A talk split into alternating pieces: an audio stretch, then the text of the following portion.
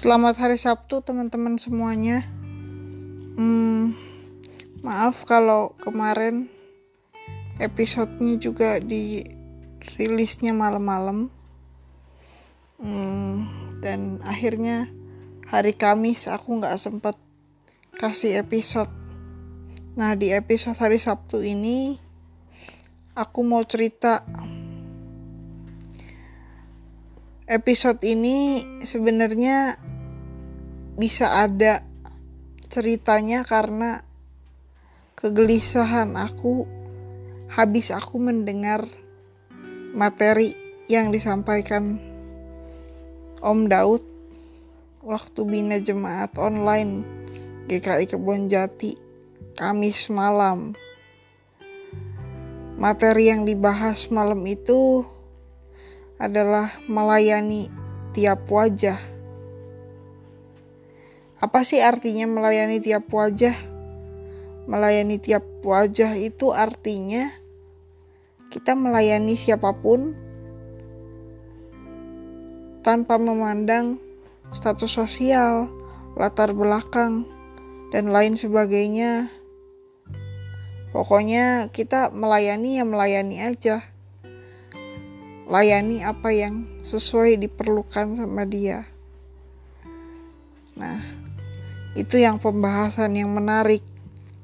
Di dalam pembahasannya sih kita bah, eh, bahas juga tentang Mother Teresa, tentang Henry Nouwen, terus ya orang-orang yang melayani eh, di pedalaman, orang-orang kecil gitu ya.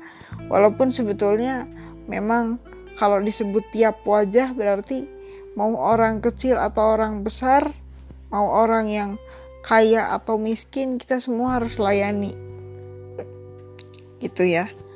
Nah, terus menariknya begini teman-teman, waktu acara Bina Jemaat ini selesai aku masih kepikiran. Jadi begitu bubar acaranya aku jadi kepikiran, ternyata emang betul. Maksudnya apa? Meskipun tahun ini udah dua ribu dua puluh, udah canggih dan sebagainya, tapi masih ada orang di luar sana yang merasa kekurangan cinta kasih, merasa dirinya gak punya teman, kesepian, sendirian. Itu bagian dari wajah-wajah yang harus kita layani juga gitu ya. Nah, sekarang waktu aku lagi mikir soal itu, aku jadi keingetan sama satu judul lagu, lagu rohani tentunya. Judulnya Kasih Masih Ada. Teman-teman tahu lagu itu? Harusnya sih tahu ya. Nah, aku suka sama ref dan bagian keduanya sebenarnya dari lagu ini, tapi aku mau bacain buat teman-teman refnya ya. Refnya begini liriknya. Saat yang lainnya begitu mudah sirna, kasih-Mu ya Tuhan tetap bertahan. Engkaulah alasan hatiku percaya kasih masih ada dalam dunia. Sebelum kita lanjutin bahas tentang lagu ini, aku lanjut dulu ceritanya ya. Nah, dari materi yang disampaikan eh, kemarin sampai lagu ini, kemarin tuh maksudnya Kamis malam, sampai adanya kepikiran tentang lagu ini, semuanya tuh nyangkut di kepala aku rasanya. Nah, dari semua pemikiran itu akhirnya aku jadi kepikir, apa sih kunci utama supaya kita bisa melayani tiap wajah? Coba teman-teman pikirin, apa sih hal utama yang harus kita punya kalau kita mau melayani tiap wajah? Supaya kita bisa melayani tiap wajah kita harus apa? Menurutku ini halnya. Ini hal yang sebenarnya penting, tapi sering kali dilupakan sama orang. termasuk sama aku juga tentunya. Apa itu? Melihat hatinya. Hati siapa yang dilihat? Ya hati orang yang kita mau layani. Gimana maksudnya? Ya kalau kita mau melayani, kita harus melihat hati orang yang kita layani. Lihatlah hati mereka dengan hati-hati. Supaya apa? Supaya kita tahu apa yang diperlukannya dan pelayanan yang kita berikan itu tepat sasaran. Nggak salah alamat. Selain itu, kita juga perlu membangun relasi yang baik dengan orang yang mau kita layani itu. Nah, membangun relasi kan juga harus pakai hati ya. Nggak mungkin relasi bisa terbangun dengan baik kalau kita nggak pakai hati, teman-teman. Kalau ada yang tanya, kenapa harus pakai hati segala? Jawabannya karena kita berhubungannya dengan manusia, makhluk hidup yang dianugerahi Tuhan, perasaan dan hati. Ya, itu penting. Kalau kita mau melakukan apapun, pelawatan ke atau apa, itu harus pakai hati. Kita nggak mungkin melayani tanpa hati. Jadi, pakai hati adalah syarat utama untuk dapat melayani tiap wajah. Suka nggak suka, mau nggak mau, itu harus. Itu ya. Lalu, yang berikutnya apa? Untuk sampai ke tahap ini, teman-teman, ini nggak gampang.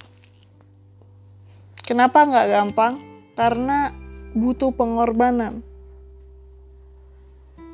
Banyak hal yang kita perlu korbankan ketika kita mau melayani pakai hati dan melihat hati orang. Apa yang kita korbankan setidaknya adalah waktu, tenaga, pikiran, perasaan, dan ego kita pribadi.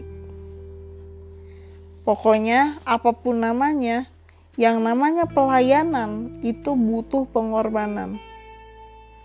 Dan aku ngerti banget teman-teman bahwa ini gak gampang. Gak gampang karena butuh kesabaran. Kita gak bisa langsung akrab kan dengan seseorang. Kita harus siap juga dengan kemungkinan yang ada. Dan kemungkinan terburuk dalam menjalin relasi apa coba? Kita ditolak mentah-mentah. Tapi sekali lagi, kita harus siap dengan hal itu. Kalau kita udah siap, apapun konsekuensi terburuknya, kita bakal terima. Dan kita gak akan kecewa dengan itu. Tapi di sisi yang lain, kalau kita berhasil sentuh hatinya, lihat hatinya, masuk ke dalamnya, kita bisa tahu kondisi orang itu seperti apa.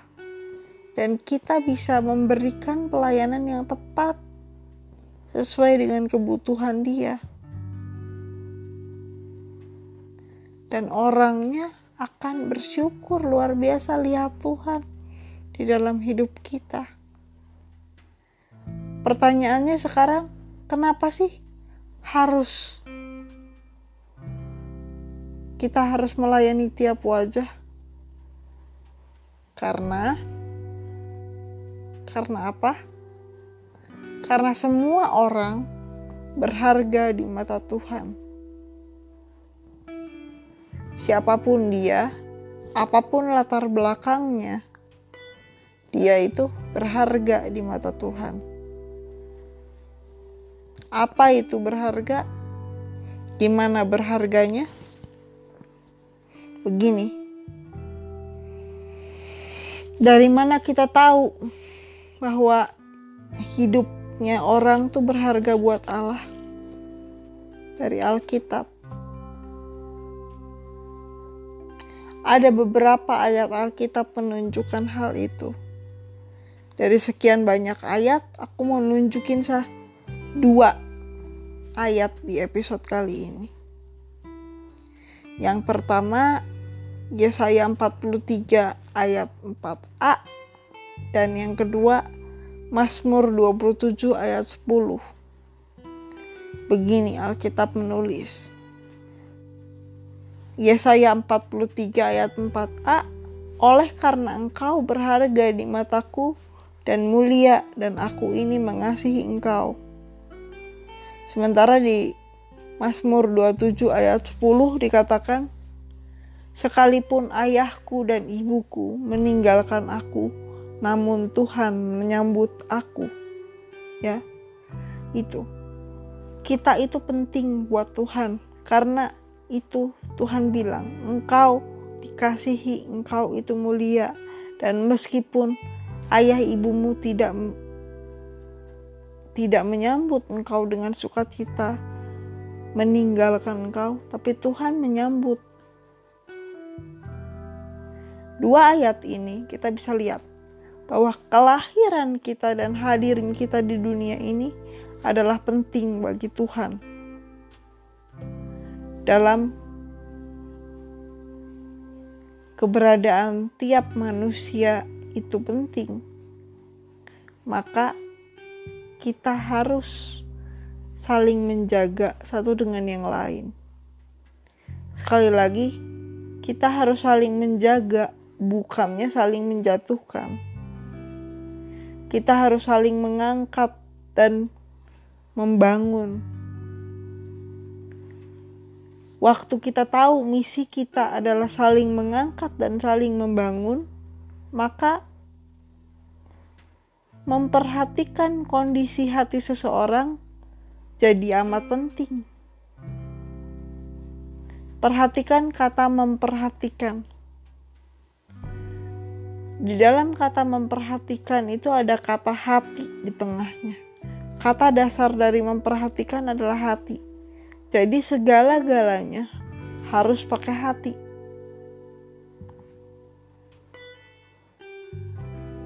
Untuk melayani tiap wajah, kita harus perhatikan hatinya sekali lagi itu. Ya. Kalau lagi pandemi gini gimana ceritanya? Bisa gitu kita melayani tiap wajah? Situasi pandemi harusnya nggak jadi alasan. Karena apa? Karena kita dianugerahi Tuhan dengan kecanggihan teknologi. Kita bisa melayani tiap wajah dengan cara yang berbeda. Nggak perlu datang ke rumahnya. Kita berdoa buat dia. Kita telepon, dia tanya apa kabar. Itu namanya melayani tiap wajah. Tapi tetap mengorbankan waktu, pikiran, tenaga, dan hati itu tetap ada. Kunci utama untuk melayani tiap wajah, kita harus mempunyai hati seperti Kristus. Hati, hati seperti Kristus itu gimana sih? Nah, tentang hal ini dicatat dalam kitab Filipi pasal dua ayat lima sampai tujuh. Begini katanya, hendaklah kamu dalam hidupmu bersama menaruh pikiran dan perasaan yang terdapat juga dalam Yesus Kristus, yang walaupun dalam rupa Allah tidak menganggap kesetaraan dengan Allah itu sebagai milik yang harus dipertahankan, melainkan mengosongkan dirinya dan mengambil rupa seorang hamba dan menjadi sama seperti manusia. Jadi kalau Allah aja mempunyai kerendahan hati yang seperti itu, bahkan sampai mengosongkan diri, maka mari kita ikuti teladannya teman-teman. Kita mengosongkan diri, menganggap orang lain lebih utama. Orang lain itu lebih penting daripada kita, daripada diri kita sendiri. Maka dengan itu kita akan mempunyai pelayanan yang maksimal. dan kita bisa jadi berkat bagi orang-orang di sekitar kita. Kita bisa memancarkan tuh wajah Kristus dan melayani tiap wajah secara maksimal. Tuhan menolong kita dan memampukan kita untuk melakukannya. Amin.